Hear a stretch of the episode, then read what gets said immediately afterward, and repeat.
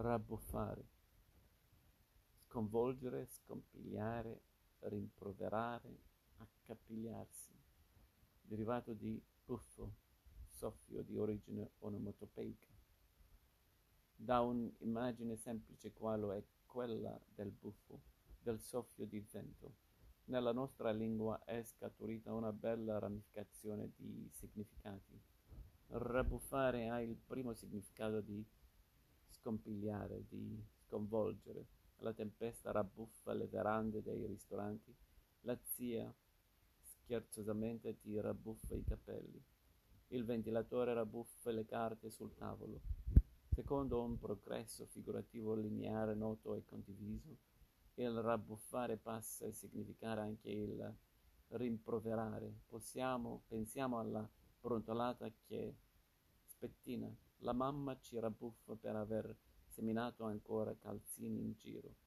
Il ministro rabbuffa i segretari che hanno combinato un pasticcio salito al ribalta nazionale e il grande ritardo ci fa meritare un rabbuffo proseguendo sul filone figurato come intransitivo pronominale.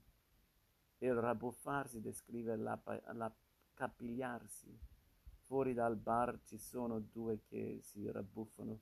Al primo giorno di saldi il negozio è pieno di persone che si rabbuffano per l'acquisto ambito, anche se è poco comune. Non è una parola aulica, ma ha una certa carica ridicola, specie, di, specie nei suoni significati figurati, che dà un bel colore al discorso e aiuta a dimensionare lo scompiglio. Or puoi, figliol, veder la corta buffa di ben che son commessi alla fortuna, perché l'umana gente si rabbuffa che tutto l'oro che sotto la luna e che già fu di quest'anime stanche non potrebbe farne posare una. Dante Inferno, settesimo canto, versi 61-66.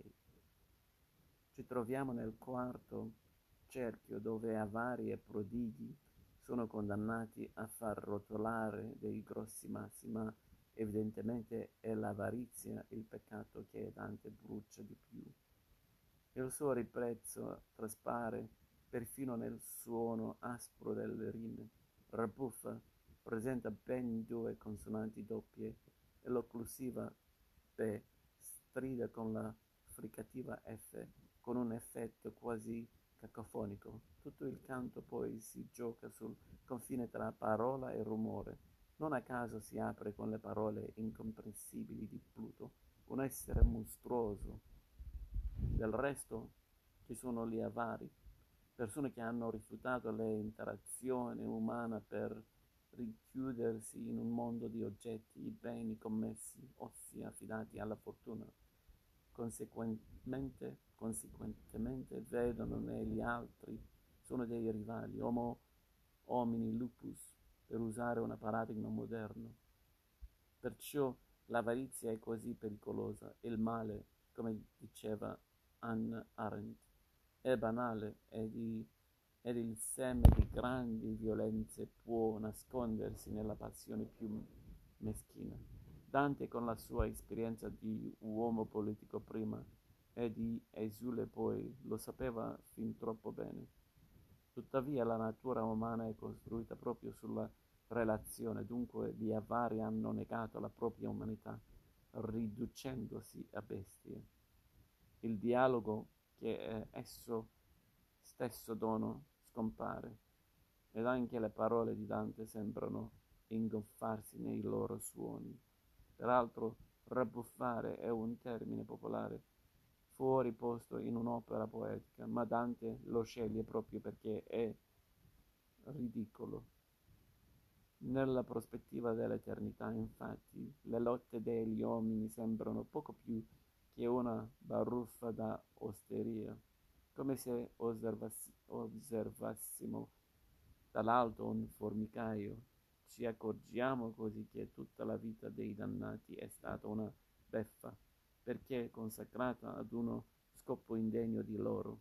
E adesso tutto l'oro del mondo non potrebbe scompare, la pace neppure di un'anima sola, il che pone implicitamente la domanda, a che giova all'uomo governare il mondo e poi perde se stesso?